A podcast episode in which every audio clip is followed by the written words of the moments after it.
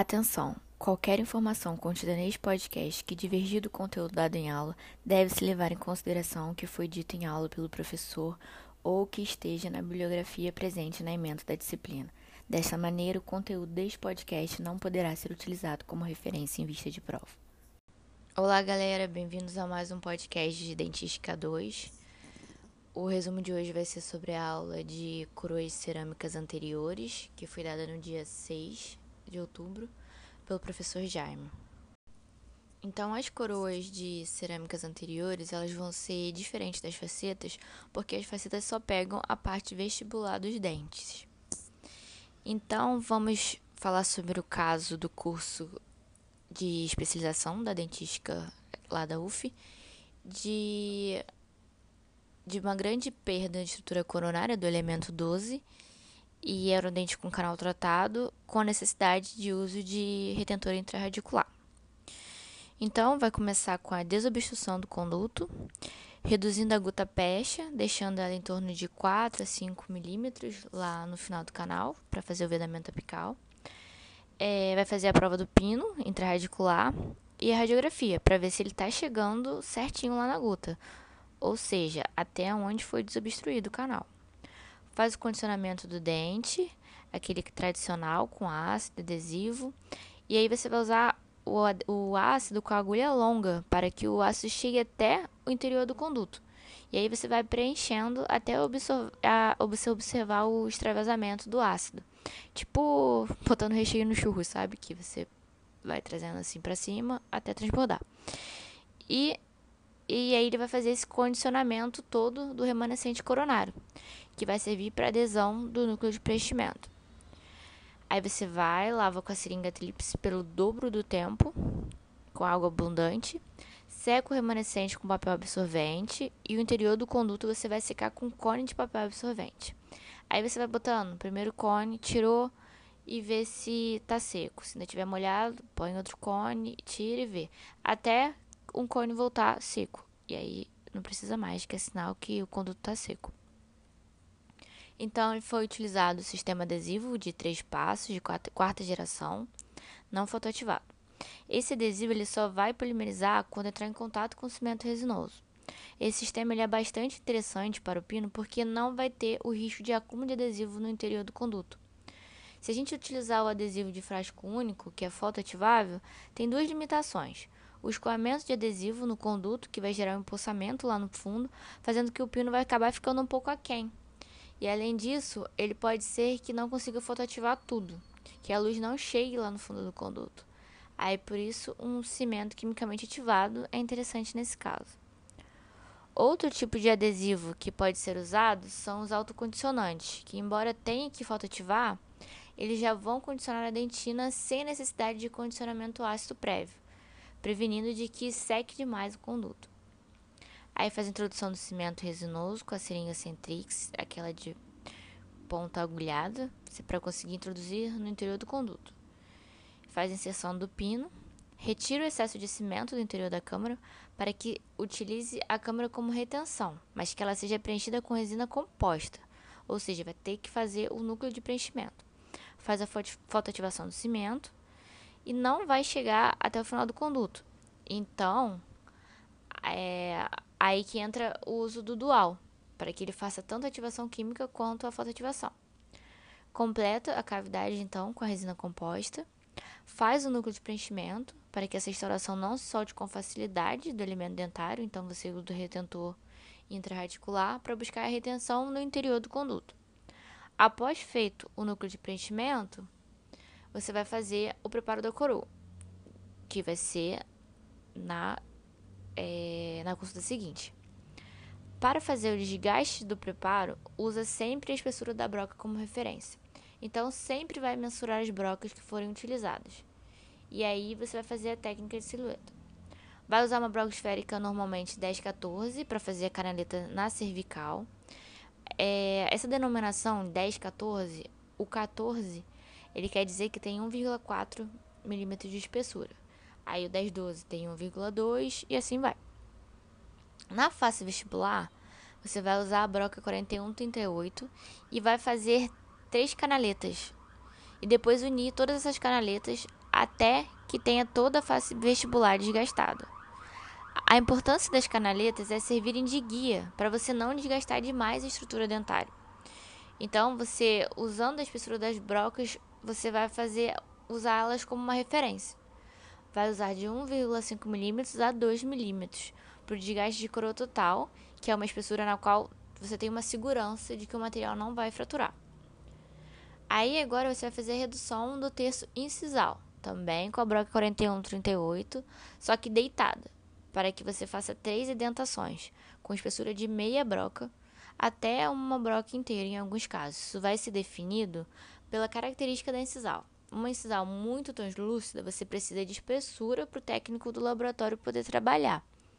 Então, para ele fazer essa incisal bastante caracterizada, precisa de mais espessura. Já na face palatina, vai ter na região cervical o símbolo, que é a concavidade palatina. Não pode remover o símbolo, porque ele é uma área de reforço e estabilidade da prótese. Então, com a broca esférica, faz a canaleta na cervical, faz as canaletas com a broca troncocônica e os furos da cavidade. Os, é, são três furinhos na concavidade palatina, com a broca esférica e com a metade da broca ou a broca inteira, dependendo da espessura que você vai querer fazer. E depois, com uma broca em forma de chama, você vai passar na concavidade palatina para unir os orifícios que foram feitos com a broca esférica. E também unir a região de símbolo. É nessa região palatina que a gente tem o impacto mastigatório. Então, é muito importante que essa espessura não seja menor que 1,5 mm, para não poder é, correr o risco de fraturar.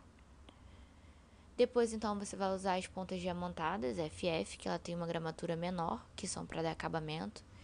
E depois as brocas multilaminadas, que vai ser o acabamento final. No preparo de coroa total, é importante que não faça a inclinação das brocas na região vestibular, igual faz com a faceta, porque o eixo de inserção da peça é por incisal, da faceta é por vestibular. Então, se você tiver uma retenção, uma barriguinha ali, ela não vai entrar.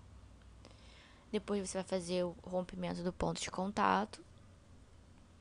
E aí a gente vai partir para a moldagem. Vamos fazer a moldagem, que ela pode ser feita na mesma sessão do preparo, se não tiver um tecido gengival sangrante, ou na semana seguinte. Se fizer na semana seguinte, independente disso, tem que fazer uma coroa provisória para o paciente. No dia que você vai fazer o preparo, tem que fazer a coroa provisória para o paciente, porque ele não pode sair do consultório só com o preparo no dente. Na moldagem, você coloca o fio retrator e também que ele pode ser chamado de fio de afastamento gengival, e ele vai ficar ali no interior do suco gengival. Você faz a moldagem em dois passos. Primeiro você molda com pesado, faço o alívio internamente e depois eu tiro o fio e moldo com material leve. O importante da moldagem é você perceber se conseguiu moldar todo o, o térmico cervical. Observar se você conseguiu uma continuidade, uma pestana que fica ali, que é a parte do material que ela penetrou dentro do suco gengival. O material de moldagem ele pode ser tanto de silicone de adição quanto por silicone de condensação ou poliéter. E aí depois você vai fazer o modelo de gesso. O técnico ele faz a trocalização e o toalete nesse modelo de gesso. O toalete ele é remover com a broca a parte que seria no caso a gengiva ali no gesso para ele observar se a coroa está pegando certinho no término cervical do preparo. E ele vai ele vai pegar e vai fazer o corte chamado de trocalização, que ele individualiza o dente do modelo. E aí ele pode pegar esse dentinho e ele olhar de todos os lados possíveis para poder ver todo o acabamento na mão dele. Hoje em dia, a moldagem ela pode ser feita através de escaneamento e o modelo de gesso ele pode ser feito na impressão 3D pelo CAD-CAM. Existe também o coping, que ele é uma infraestrutura quando o material não tem uma beleza adequada para fazer todo o dente com o material. Então, antigamente tinha o vidro ceramizado, a cerâmica alumina, aluminizada infiltrada por vidro e a aluminizada densamente sinterizada. Então, em cima do coping é feito um desses materiais e tinha cerâmica de cobertura. O coping ele tem que encaixar certinho em cima do preparo. E aí depois você checa com a sonda e radiografa.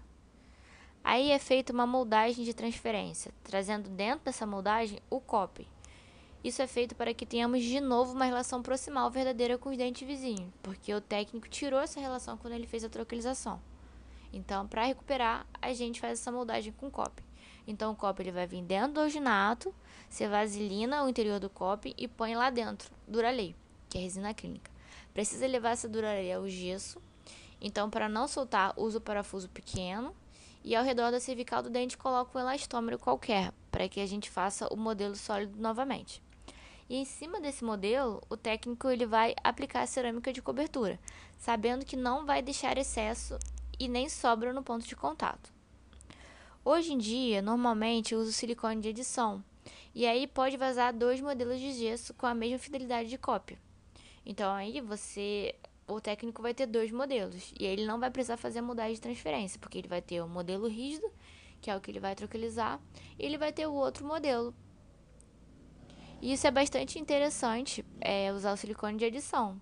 Só que ele é mais caro, porém você vai economizar uma etapa clínica, né? Então economiza tempo de clínica.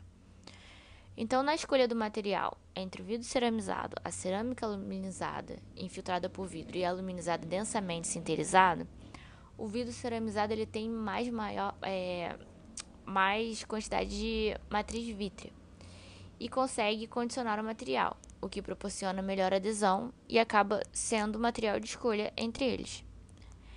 E nesse caso, para a cimentação, usou cimento autocondicionante. O cimento ele tem uma pasta base e uma pasta catalisadora, faz a mistura delas. E aí introduz o cimento na peça. Faz a introdução da peça no preparo, tudo isso de forma rápida, porque ele já começa a reagir quando faz a mistura. E aí pode ficar rígido muito rápido e não dá tempo de você conseguir cimentar. Quando faz o condicionamento tradicional das peças, usa o ácido fluorídrico a 5%. Faz a aplicação do silano na face interna da coroa e depois espera secar. Depois prepara o dente para cimentação. Lembrando que o silano ele faz a união da face interna da cerâmica com o cimento resinoso, que vai na face interna da coroa. No dente, o condicionamento ácido tradicional e faz a cimentação.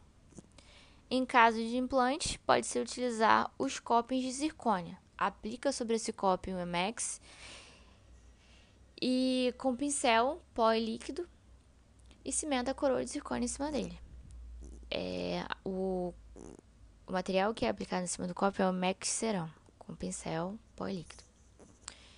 Então, basicamente é isso. A aula foi bem curtinha, né? Porque foi mais de casos clínicos. Então, eu sei que é mais complicado de visualizar isso no podcast, mas espero que sirva para vocês de alguma maneira. Então, até o próximo.